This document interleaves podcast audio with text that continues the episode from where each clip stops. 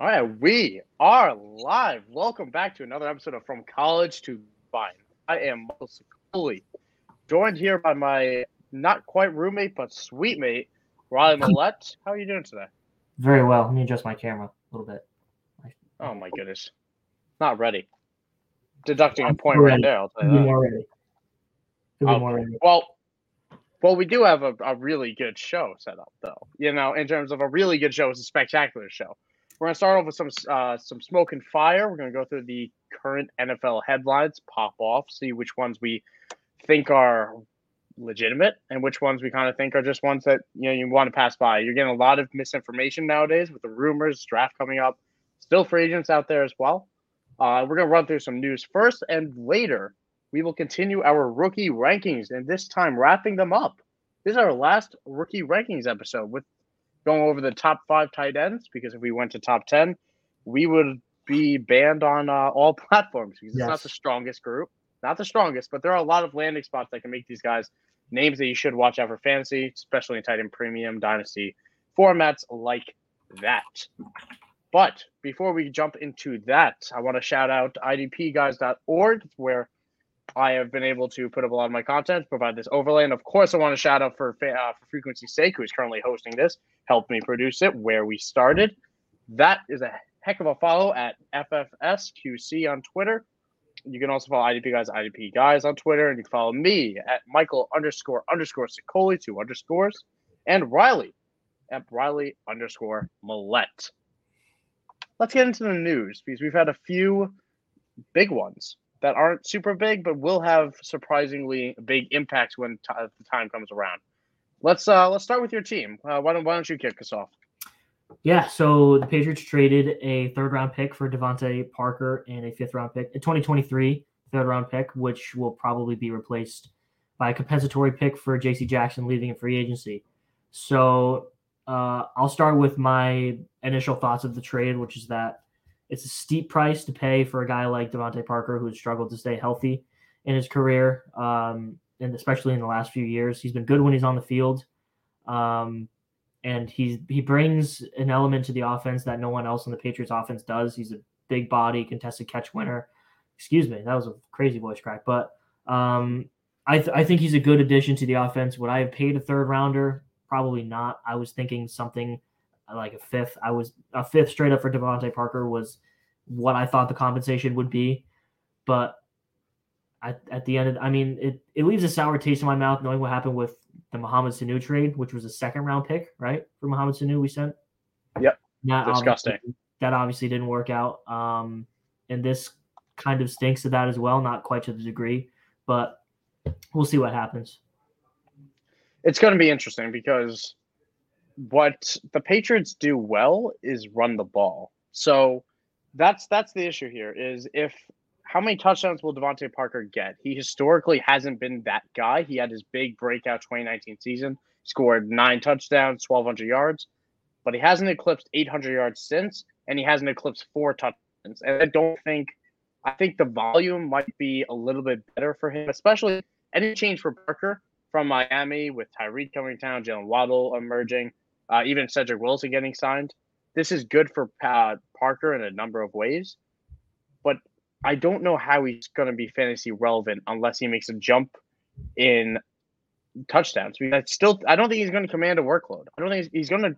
He'll command snaps on the outside, but Jakobi Meyers is a genuinely good wide receiver as well. Jakobi Meyers will see targets from the slot. Can, will Mac Jones have enough volume to compensate both of them? That's kind of what I want to know. I, I wouldn't rule that out. I mean, I think DeVante Parker immediately steps in and is the second best wide receiver, if if not the best. You can make an argument that he's better than Jakobi Yeah. Meyers. I think, Which is Uh, not saying much, but yeah. yeah, I think Jakobi Meyers will uh, command a higher target share just because he's been there for longer. Um, but it'll it'll be interesting to see the the use of DeVante Parker in the red zone just because he's such a big guy. Um, again, like you know, like you mentioned, there's not a whole lot of touchdowns to go around in, in the Patriots offense. So if he finishes with four or five touchdowns, I really wouldn't be shocked. I would say his super ceiling, if he plays 17 games, is seven, and that's even being a little generous. Yeah. So I mean, in in terms of fantasy, wide receiver 30 feels about right. I mean, I'm not gonna I'm not going to go hunting for him. If he falls into my lap at a value, maybe I'll give him a look. But especially with a guy who you know consistently plays 12 or less games a year, I will uh, treat him with some hesitancy. This is a situation that can even get more, you know, clustered. I, I I fully expect the Patriots to still attack the position in the draft. I don't think they're done at addressing wide receiver after the lack of uh, impact that they got from the position last year. So I think we can still see a day two type of name. I think we see a day one type of name. I think there's a lot of flexibility that the Parker moves offer offers. I'm not in love with it because I don't think Parker's all that. I wish he put it together a little bit more, a little bit more consistent, stayed on the field, but he reminds me of the value that Corey Davis provided last year. I think that's a good comp of what DeVante Parker can bring, which is a few catches. If he scores a touchdown, you're satisfied on the week. I would probably project him for around 905. That's probably about where I, I I'd put him around that 60 to 70 catch range. I'd have to take off a couple games because I do I think he'll miss some time. That's just what he's been doing. But it depends on where he goes in drafts. I, I think he'll end up around that ninth, eighth, eighth, ninth round range. I, I, that's what I probably expect come redraft season. And I might be taking a shot on that, especially if I'm punting wide receiver. Yep. Yep. And let's uh obviously DeVante Parker was not the only move of the day. Also, final note on that, that will probably be it's been reported and it's common sense that will probably be the end of the line for N'Keal Harry. Um, where I think the only reason he's been he hasn't been cut yet is because they are probably still trying to find some random trade partner. Who knows in this crazy, crazy world of ours? But this is probably the fresh start that N'Keal Harry might be needing. That might be on the horizon. So, another big trade happened. I, geez, you're gonna have to stay stay with me through this because the Saints and the Eagles had a trade where the Saints acquired the number 16 and number 19 pick in this in this class. They also acquired the sixth round pick. In turn, they traded the number 18, a third, a seventh, a 2023 first, and a 2024 second. Essentially trading a first next year and a second in 2024 to move up and get an extra pick in this year's class. Let's now have two first round picks. Eagles still have what? If I'm not mistaken, they still have two as well, right? Yes.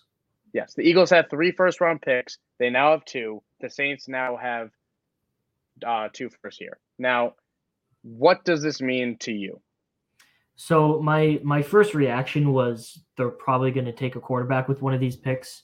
Um, I wouldn't be surprised to see any quarterback not named Malik Willis fall to this range. Uh, this is good Kenny Pickett range. This is good uh, Desmond Ridder range. A lot of people are high on him. Um, the last last week we ranked uh, Ridder pretty low, but you know, other a lot of people are higher on him than we are. Um, this is also a really good uh, offensive tackle class. Uh, now that Terron Armstead is gone, he signed with the Dolphins, so this is like Bernhard Raimann slash Trevor Penning range if they if they like either one of those those guys. So, um, and the Saints have been a team with a historically good offensive line, and I don't really imagine that changing. I think they're they're ready to um, replace the revolving door at tackle. So, uh, I my immediate projection for this pick would be a Kenny Pickett and a Trevor Penning. See, it's it's interesting you say that. Obviously, you're saying that for the Saints, right? I just want to make yes. sure I got that mm-hmm. correct. I don't think they are looking at QB here. It's an interesting move, and I think it's totally possible. Moving this type of capital is substantial because they are moving a first next year in a very strong class. I think this is more so the reports I've seen and the reports I've read are that they are believing that this team is not far away.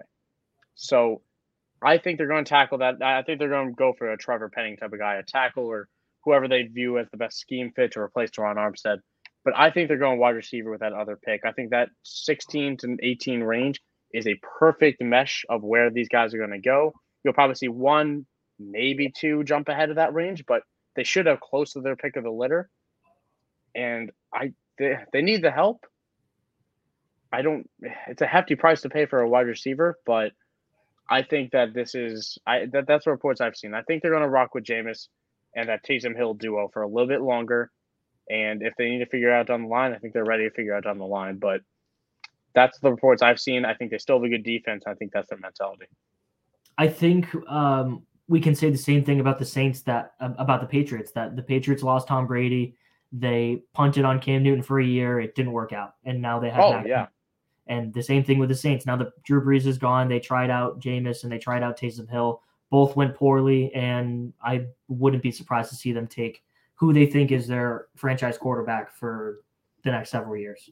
And it's, it's what makes sense, right? Because when you move a first round pick next year, you're taking yourself almost out of the running for a quarterback because you know we know the hit rate beyond the first round is very slim. If you're taking a real crapshoot if you want to take your franchise quarterback outside the first round. That's what the Saints are hamstringing themselves into here. But all, all the moves would suggest quarterback. I am going to still lean towards the reports that right or wrong, I think they might they're, they're still looking elsewhere, but would not surprise me at all if we see a Kenny Pickett, a Desmond Ridder. Um, honestly, there's with the coaching change, it's tough to find a scheme fit, but there's a lot that uh, a lot that the Saints can still do. And the Eagles still have two first round picks. So in terms of like I, I said this last week actually that I don't think I can't remember if I can't imagine I ever did where a team picked three times in the first round. So I view this as a given that one of these picks was getting traded. But nothing should really change in terms of that. Your mocks just get a little more interesting. So let's uh, dive into real quick the last uh, bit of news that we want to touch into before smoke or fire. Rashaan Evans is back with Dean Pees and back with Arthur Smith on the uh, on the Falcons. Uh, the first round linebacker, former uh, former first round linebacker rather. He hasn't really put it totally together. He's flashed over the years. There's a lot to like. I'm bringing him up on the IDP end of this. I liked him as a prospect, and he's a good tackler. He's not. He hasn't really got done in coverage. He's you know, he was a healthy scratch when they came around the playoffs. He missed some time at the end of last season. He only played 12 games. It's a one year deal. It'll truly be proven. But we just saw that this Atlanta, we saw this Atlanta offense or hmm, Atlanta defense put together a 190 plus combined tackle season from Foyesade Oluokun. I hope I didn't butcher that. But we saw that you know they produced a IDP darling, and Rashaan Evans is a scheme fit. They you know, he knows this defense. It's someone to definitely look out for. This is a fantastic landing spot for him. And I might not be targeting him, but if I'm a contender on that one year short notice, tackles regardless of actual production or regardless of actual talent, he's a name to keep an eye out for, and especially if he's on your wire, uh, which is unlikely, but you never know. It's the offseason. So, Raul, you ready for smoke or fire? Yeah. All right. Do you want to kick us off, or do you want me to kick us off? I'll kick it off because we're going to talk about a guy that I like. So Ravens general manager Eric DeCosta said, and I quote, if the right guy falls, we will certainly strike when talking about the running back position. Um, I'll start by saying I think this is fire. Um, I wouldn't be surprised to see them take a running back early in the third round. Even though I'm a big J.K. Dobbins guy, I think he's super talented. And they do have Gus Edwards coming back from injury.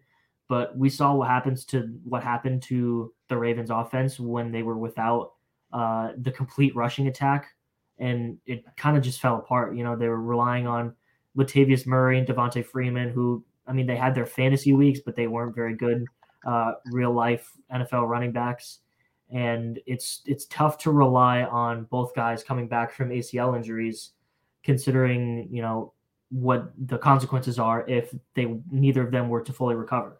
So if they had a a nice running back, let's say let's say Zamir White falls to the fourth round. It, I wouldn't be surprised to see them fourth round guy on that. Hey, he probably won't. He's he's one of my no. It could happen. Could happen. Class, it could happen.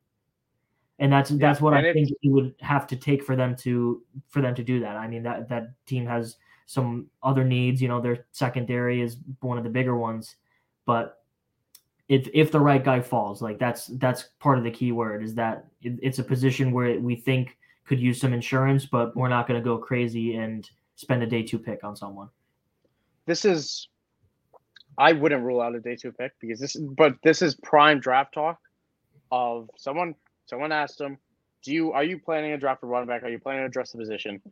It's the same answer as, you know, we're evaluating all positions. We're always trying to improve our team.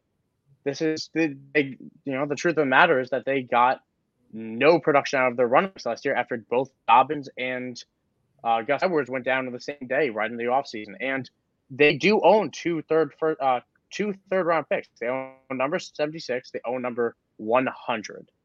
They also own 110. So there is a lot of range there where they can take a luxury pick where yeah, they have they have issues on the edge, but they have let me count this real quick. They have one, two, three, four, and five. They have five fourth round picks. I would if they end up making half of those, I would bet the house that one of them is a running back because I think we're going to see talent slip in this draft. I don't think there's a lot of teams desperately in need of running back, so you're going to see guys. We saw Breece Hall being uh, mocked to the Giants the other day from the Athletic. That's a very reputable source, and yeah, they got nothing out of their out of their running backs. Running is obviously a very big part of the Baltimore system. They need more out of it. It makes sense to address it. It's not something that I'll phrase it like this: How worried if let's say they draft Zamir White in the back of the third round? They're they're at number one hundred. How worried are you about both Dobbins and Gus Edwards? I would be worried as a Gus Edwards owner, but I think most Gus Edwards owners also have J.K. Dobbins. So, and again, I fully believe in in J.K. Dobbins. I mean, we've seen running backs come back from ACL injuries and still be fine. Uh, I haven't seen anything to prove that won't be the case for Dobbins. So I I will believe that J.K. Dobbins will be fine, and, and until I see something that he's not. But it adding Zamir White to that backfield would leave the situation a little bit more open for Edwards, which even then, I, I it's still strange because they signed Gus Edwards to a pretty friendly contract extension not too long ago. Yeah, and it was somewhat short term, and ultimately, it, it's as simple as this: Ty'Son Williams is unsigned. They did not like Ty'Son Williams. Devonta Freeman is washed. They did, tried out a bunch of guys. None of them really worked. They cannot go into the season with two guys coming off season-ending injuries, where they have not played football in you know two years. That that can't happen. No no team can take that risk. They will address the position. Whether it's the third or fourth round will be very telling, maybe of how their development has gone. It's definitely a little. It's definitely worse for Gus Edwards than it is for Dobbins, naturally, given the talent gap and investment. But I think it, it really depends on the name. Ultimately, I do expect them to add in position. I would say fire to this.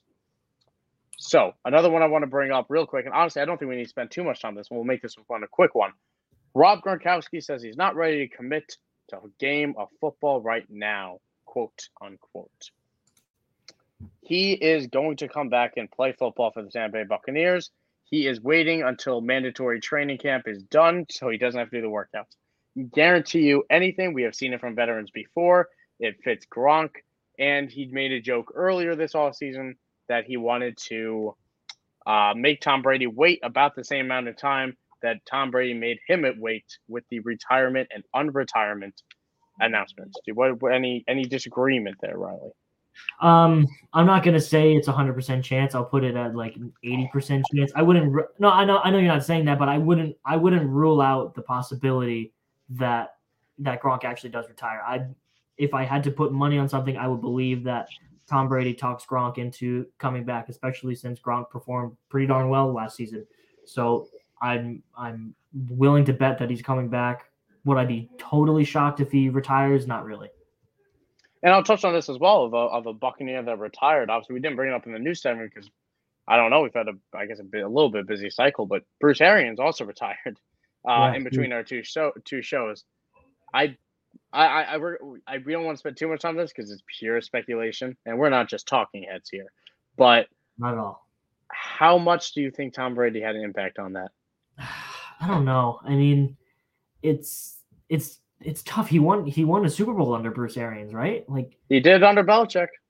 What what could have what could have happened where Brady only wants to come back if there's no Arians, or Arians doesn't want Tom Brady back? I mean, I I I I tend to agree that I think they're just I think it's a very fun narrative to make, but I think it's separate. Uh, Brady's come back because he is not done. He does not like how that retirement announcement went whatsoever. Schefter is in the doghouse uh, on that one with with Brady, I'm sure.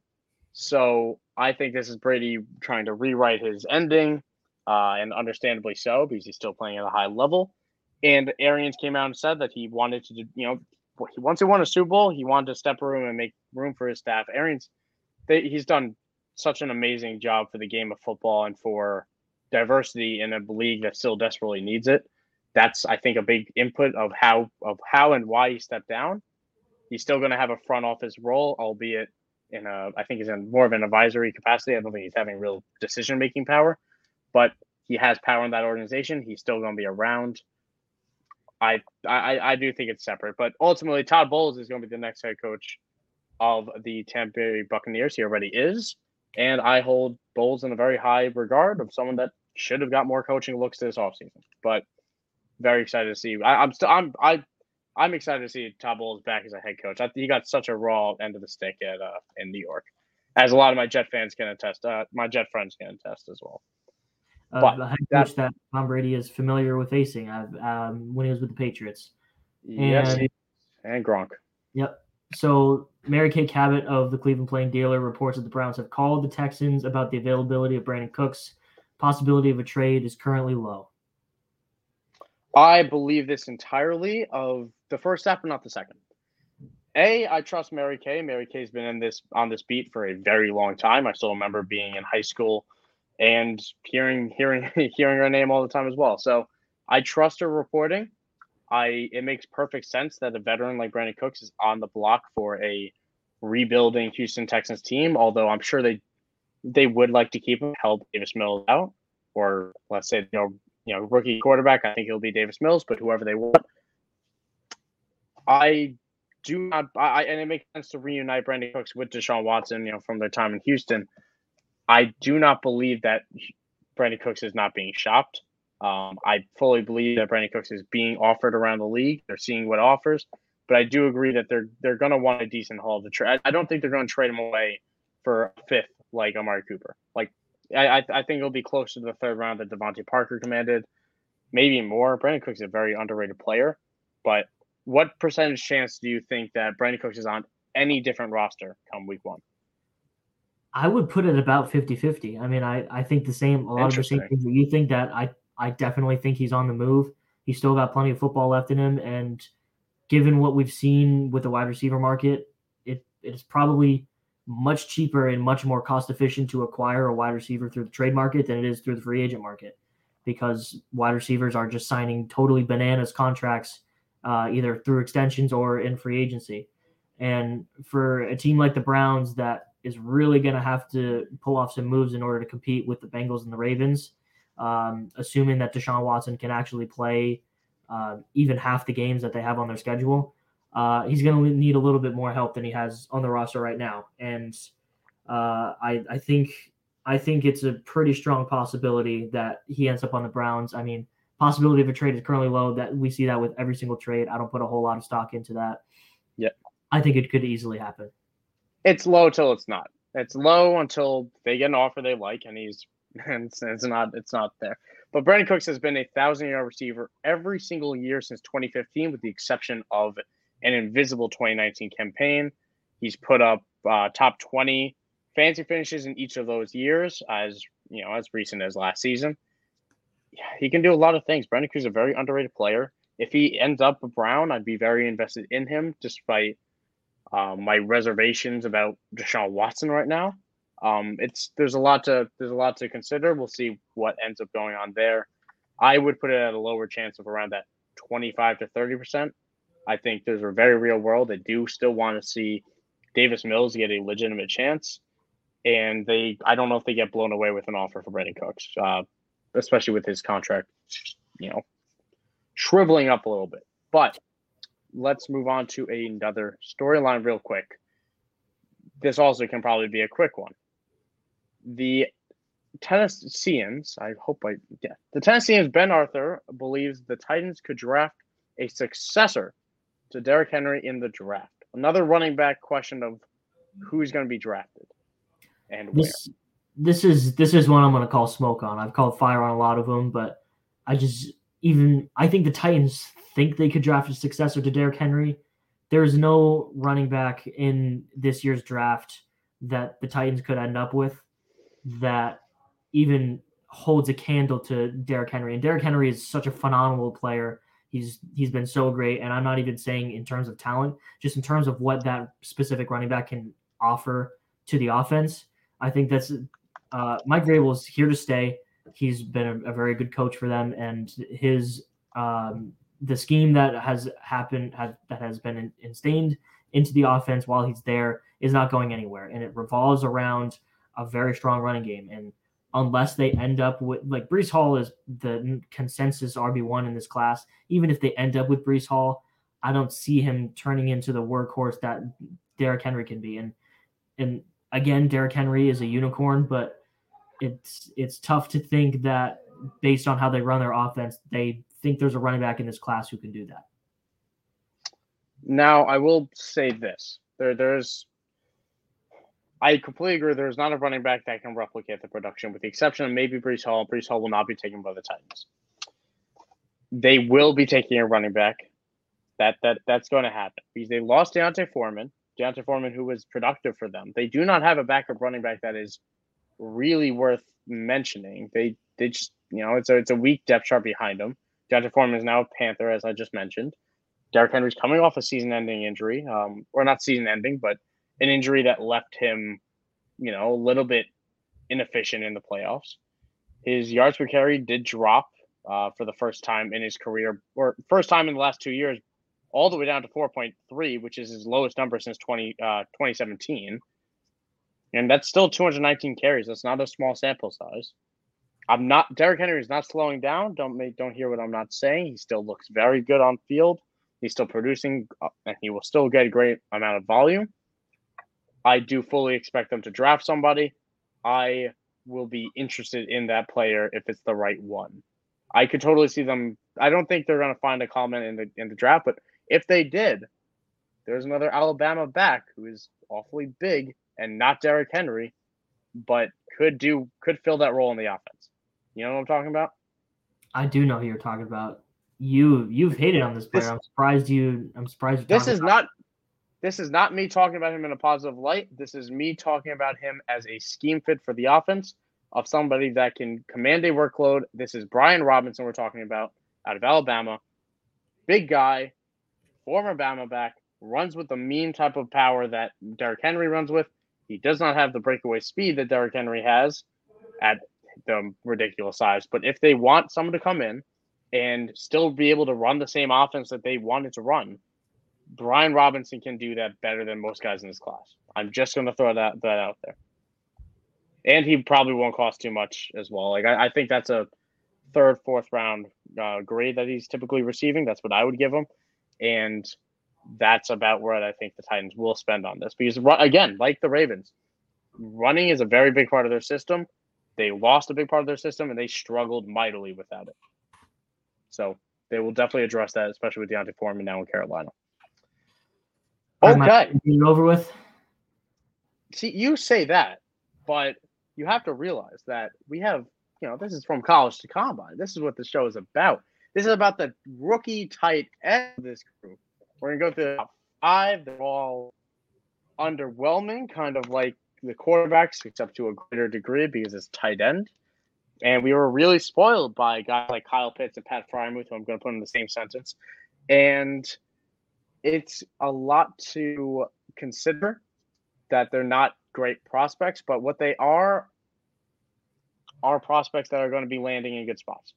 The Bengals are a very tight end needy team that we will be very interested to see if a if one of these top five guys go goes to Cincinnati, despite you not being super interested, you know you're going to be somewhat interested.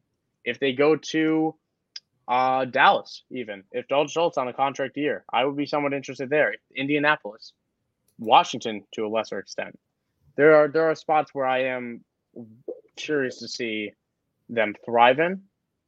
But let's let, let, let, let's dive into it. Do you want to kick us off with some honorable mentions? I know you have a guy that I struggle to pronounce the name of that you want we want to give a shout out that a lot of people will be surprised are is not in this top five, but we have yeah. a reason for it at least. He was one of the Jalen Wydermyer from Texas A&M, one of the tight ends, one of the first tight ends I heard about in this class. Um, played at Texas A&M. He looked fine. Um, ran a 507 40 yard dash, I believe, which and that's uh, why he's off the board. yeah, the hit rate on players like I, I forget the exact stats that you showed me, but his his speeds at the combine were in the low 20 percentiles or would have been among the low 20 percentiles of offensive linemen. He was uh he would have been it wasn't those those weren't percentiles. He was if you graded his athletic metrics, uh I believe his vertical was uh what's it called? His his 40 time against offensive linemen would have been oh man, I don't want to get this wrong, but uh I think it would have been 13th. Um I sent it to you, Riley. I'm gonna I'm gonna pull it up right now. It is his vertical would have been 34th among offensive linemen. His broad jump would have been 16th. His 40 time would have been 13th. Now, testing does not show everything. That's not the end all be all. But when it comes to fantasy, I need athletic upside to be taking a shot. He does not have it. That's not where I'm interested. I, I know he has some nuance in his route, so I could get some hate for this, but I do not have interest in that. I'm going to give a shout out as well to Jack Brent uh, Brentnall on Twitter. That's where I found that. I'm not going to take credit for something I did not find. So, another one I wanted to show, uh, shout out was Charlie Kolar out of Iowa State. I know a lot of people are talking about him as an athletic uh, sleeper, but just not ahead of the five guys that we have ahead. He probably right outside around that six seven range with Wydermyer. Um, so you wanna you wanna jump into it? No, I don't. I don't like talking. Okay, well let's leap into it. Let's anyway. dive. We're gonna do it anyway. Make me happy. Do something to make me smile. I can't. Get I, will I'll, I'll, I'll tell you this. I kind of like the name of this guy. And, you know, our tight end five is Cade Otton, someone I did not know much about entering the pre-draft process, and admittedly, as I think a lot of people did, uh, out of uh, correct me if I'm wrong, wrong out of Washington, Washington. Thank you so much. Uh, I won't lie, I totally forgot to make the banners, so I'm typing that as I go. But uh, why don't why don't you why don't you kick us off with Cade Otton? So Cade Otton, um, he played on the Washington team when they were nationally ranked. Um, in a couple of the games that we watched them, they were nationally ranked. Um, I mean, his the the reason he's this low, he showed some decent nuance in his routes. He's a decent athlete, 6'5", 247. Um, he was had a 31.8 dominator, which is 92nd percentile among tight ends, uh, which is fun to see. His the reason he's number five, and it it pains me that a, a guy with these stats are number five, but in 2021 he played eight games. He had 28 receptions for 250 yards and one touchdown. That's 8.9 yards per reception, 43 targets in eight games. So that's five point something, a little over five targets per game. And it's maybe I'm just in too much of a culture shock going from wide receivers to this, but uh, even even for tight ends, this this production is is nothing to base um, you know athletic profile on. He's, he's a decent athlete, but um, you know we're we're talking about fantasy here, and in order for us to get get happy about this guy for fantasy, um, he has to show production in college, and he never really did. He he never had more than 344 yards uh, in one college season, which he had in 2019 when he played 11 games. Yeah, he. It's. I, I I think you all put it put it really well there. He was a three star high school recruit. He he just doesn't have the he like he's not even that good of a blocker, which really does concern me. That we really did not have the receiving production we want to see out of these guys. I think he's a good route runner, uh, better than some of these guys in this class. Which you know there is some upside to somebody that knows how to run a route. It was fairly crisp, but you know limitations as a blocker. He doesn't have the speed to make those big plays like you know we've seen these late round guys tend to do. It's I I, I you know it's someone I, I I might be interested in. You know, due to his ball skills and due to his route running, if he goes to the right situation with the right coach, he will take a lot of development. As you mentioned, you know, the lack of production is an issue. But yeah, I want to say Cade Ott. Uh, we're going to probably spend less time on these guys than we normally do because there's only so much we could say about honestly day three type of prospects for a lot of these guys. So yeah, so let's let's move on. I mean these these tight ends are these tight ends are not my thing, but we'll we'll we'll keep going. It's it's a strong class, and you gotta you gotta eat your vegetables. We like to say that you gotta eat your greens. See, you say that we do we do have to eat your greens, but I actually kind of like this next guy, tight end four, Grant Calcaterra, out of SMU, has one of the weirdest draft day stories that I have ever researched and looked up. So, commit Oklahoma, number six tight end recruit in the entire country. It's very difficult to properly address how weird this is because he is Riley and I both just got a text that threw me threw me out threw me for a second. I apologize for my stuttering, but um, he retired in 2019. It's very interesting for uh, Grant, where he literally retired from Oklahoma and came back this past season, transferred to SMU, unretired. He retired because of concussions. Uh, that was kind of his own personal concern, and then came back and put together a fairly decent year with uh, with SMU. It's someone that I am pretty interested in because of how good of a prospect he was coming out. And again, this was high school. This was a long time ago, but he did put together a couple, you know, string of really good games, type of things that you know we didn't see from Cade. Uh, he, you know, he ran a four six two. That's a good forty time. He's fairly athletic. Put twenty together on the bench. He won't be a total liability in the blocking game. So there's a world that he's a three down type of tight end. Uh, he can line up in line. I think he'll line up in the slot a little bit more, but I think he's a good route runner. Uh, there's a lot to like about Grant Cal- uh, Calcaterra.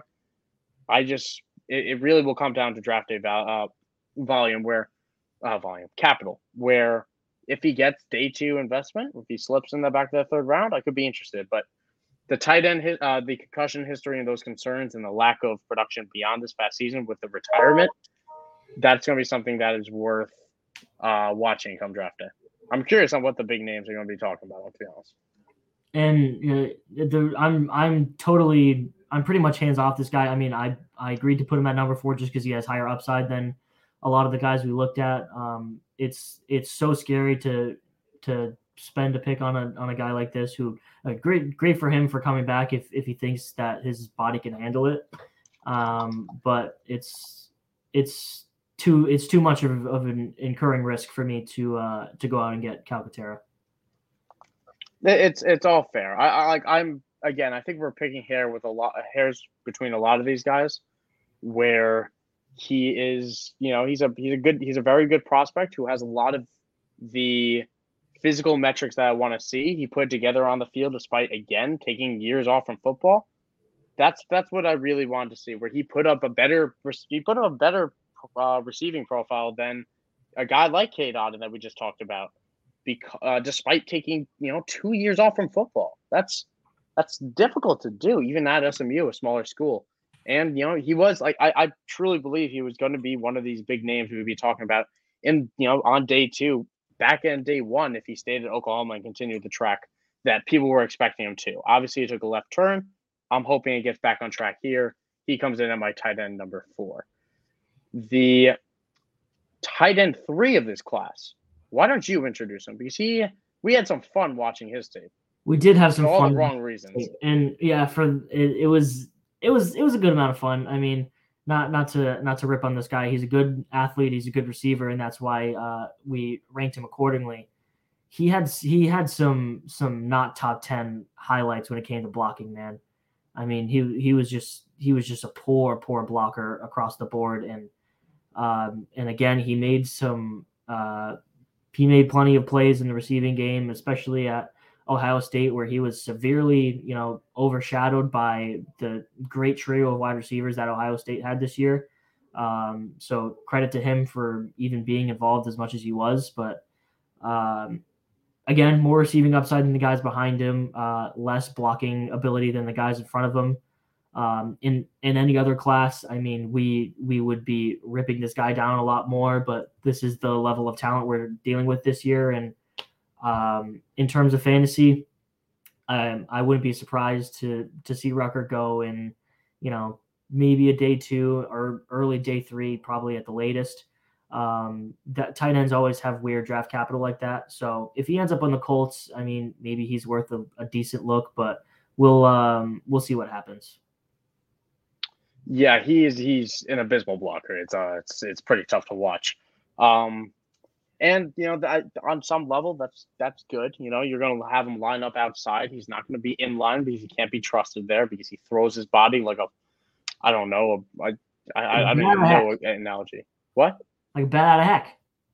Haven't you heard? Like a bat out of heck. Yes, I heard that from our amazing teacher uh, or professor uh, Richard Hanley, one of the best football Oh my people. I, I, don't know if he's actually said that, but I feel like he would. Um, one of the best one of the best football minds we've ever had the luxury of being around. But yeah, I, I'm I'm interested because he broke out at a young age. He's athletic. That's you know, I, I I'm not that interested in you know somebody that I like. His analytics are obviously unfavorable, and a lot of that is because he was you know he was sharing it with three first round talents of JSN, Chris Olave, and Garrett Wilson. Wilson. The third name of the group, I guess. But um, yeah, that's all right. I guess. The all, all I all I have to say is that there's not a there, there's there's things to like in terms of traits of athleticism, things you can't teach. You know, breaking out at a young age. We've been talking about Jeremy Ruckert for a couple of years now because he has made that impact and he's been at Ohio, you know Ohio State. That's not you know that's being the starting tight end for that program is that that's a meaningful thing and that's not something that should be totally overlooked.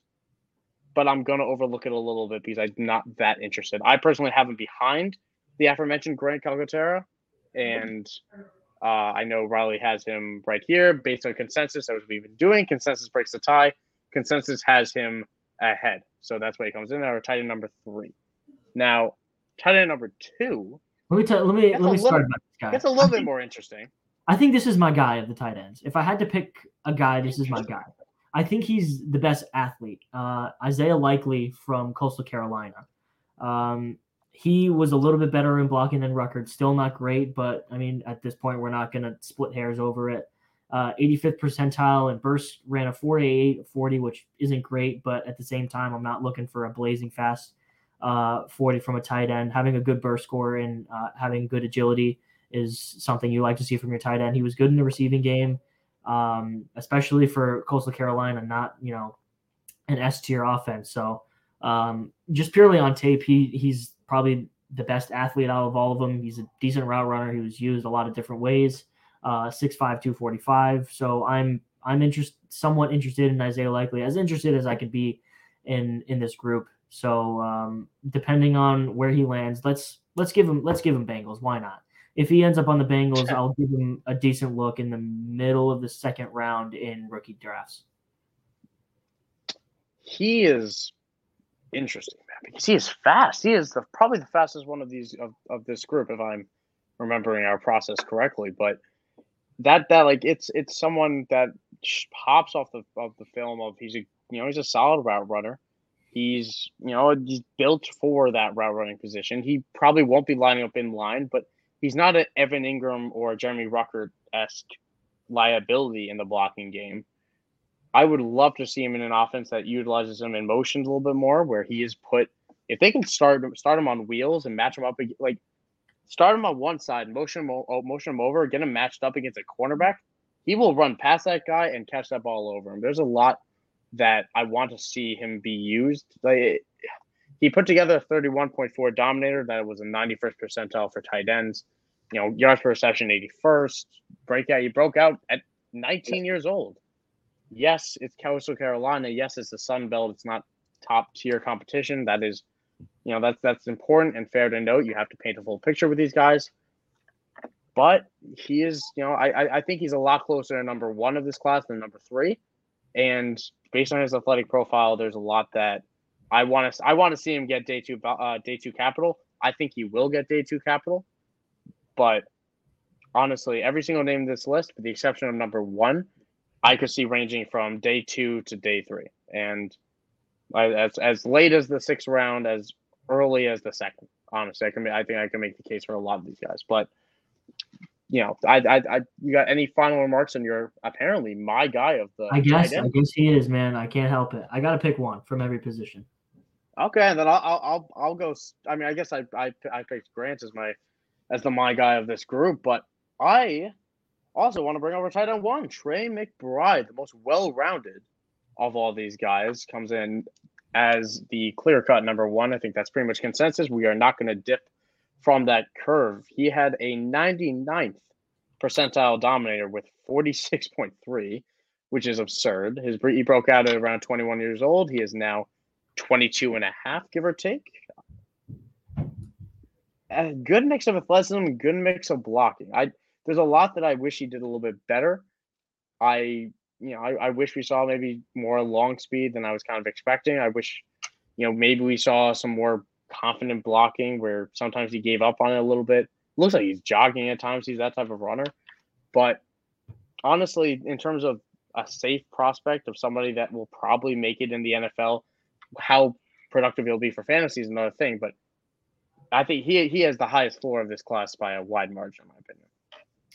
Yeah, and he has the production that really no one else in this class does. You know, he had yeah. one, two, three, four, five games with 100 yards. He's consistently sitting around 80, 90 in his other games. So, um, yeah, he had the best production. He's the best on tape. He's the best blocker. Um, he's he's good after the catch. Um, he's he's built very well. Um, athletic profile. I mean, he's he's a complete player. He's he doesn't excel in any one area, but he's complete enough to put him firmly number one uh, in these rankings. Yeah, Colorado State is obviously not the not the school that you're hoping for as a top tier guy. Maybe you're hoping for an Iowa or something like that, but you know, it it, it, it we're tied down to fluctuates every single year, and despite the lesser competition, there's still something to to like when you look at him as a prospect. And you know, he he he did what he was supposed to do. He dominated against lesser competition. He was the heart of that offense. It, there's something special to knowing that the ball is going to go to you and still being ridiculously productive. So I think that this is someone that will be a maybe not a day one starter, but a close to a starter come halfway through the year. I think he'll make it on the field. Uh, obviously, rookie tight ends will take time. That's something I will. Let's end it here by saying, but, but with a classic preach of rookie tight ends of all these groups take extreme patience, especially even these lower prospects. You can start cutting bait with them based on draft capital. You know, day three, I don't need to waste forever, but we've seen day three tight ends break out constantly. You know, and I like a guy like Kylen Granson from last year. I'm still holding out a little hope for, and that's a stash of people that were he moved around a few dynasty rosters, but you know these guys. If you like them now, if you find a guy that you covet, if you see a name like Grant Calcaterra who gets let's say fourth round investment and it's with the Cowboys, and you don't know if Dalton Schultz is their long term, call your shot. Be patient with them. Rookie tight ends typically break out in their third and fourth year. That's about the one you want to target. If you want to do that down the line, you can definitely do that. This is a lesser class. That's important to note as well. But preach. I, I want to preach some patience with it all. You're not going to get a dynasty. You're, you're not going to get a redraft tight end one uh, this year from any of these guys, and that's not a hard bar to hit. You're not going to get a Kyle Pitts or even a Pat Freiermuth. That's not happening here. Yeah. Any final thoughts on your favorite position of this draft class, bro? Not my favorite. It's not my favorite. Don't tell people that. I just did though. It was tough getting getting through this group, but um, hey, they're going to be NFL athletes, and I'm not. So good for them. Yeah, and if if I could trade places with them, I would I would do it in a heartbeat. But that is our show. Thank you everyone for tuning in. I'm I'm I'm you know I'm I'm in a peppy mood still. So let's Yeah, totally. Um, but I I want to give a couple shout outs as well, just like I did in the beginning, to for frequency sake at at, at FFSQC on Twitter. Definitely worth a follow, putting on some great podcasts uh, right here on the network. You can also check out IDP guys who help this overlay, the design, all that. It's where I've been putting out a lot of content. I also want to preach the rookie mag. We're talking rookies here. IDP guys, as well as myself, we've been making a rookie profile for every single person that you could possibly want for fantasy. That's IDP and offense included. Early bird pricing is wrapping up soon, so definitely check that out at idpguys.org. You can find all the necessary links there. I have been Michael Sicoli. You can follow me at Twitter on Michael underscore underscore Sicoli. Two underscores, as Riley wants me to point out. And obviously, Riley, you can follow as well at Riley underscore Millette. All great follows, might I say. I suggest, you know, following me above everything else. But, you know, what do I know? Um, I'm sorry. You know what? Riley Riley deserves it too. He puts out Riley, what's your yeah. like most recent tweet? Most recent tweet? Let's see. Let's check the receipts. I think it what was is, what is what is your sample size that you want to offer to this stellar audience?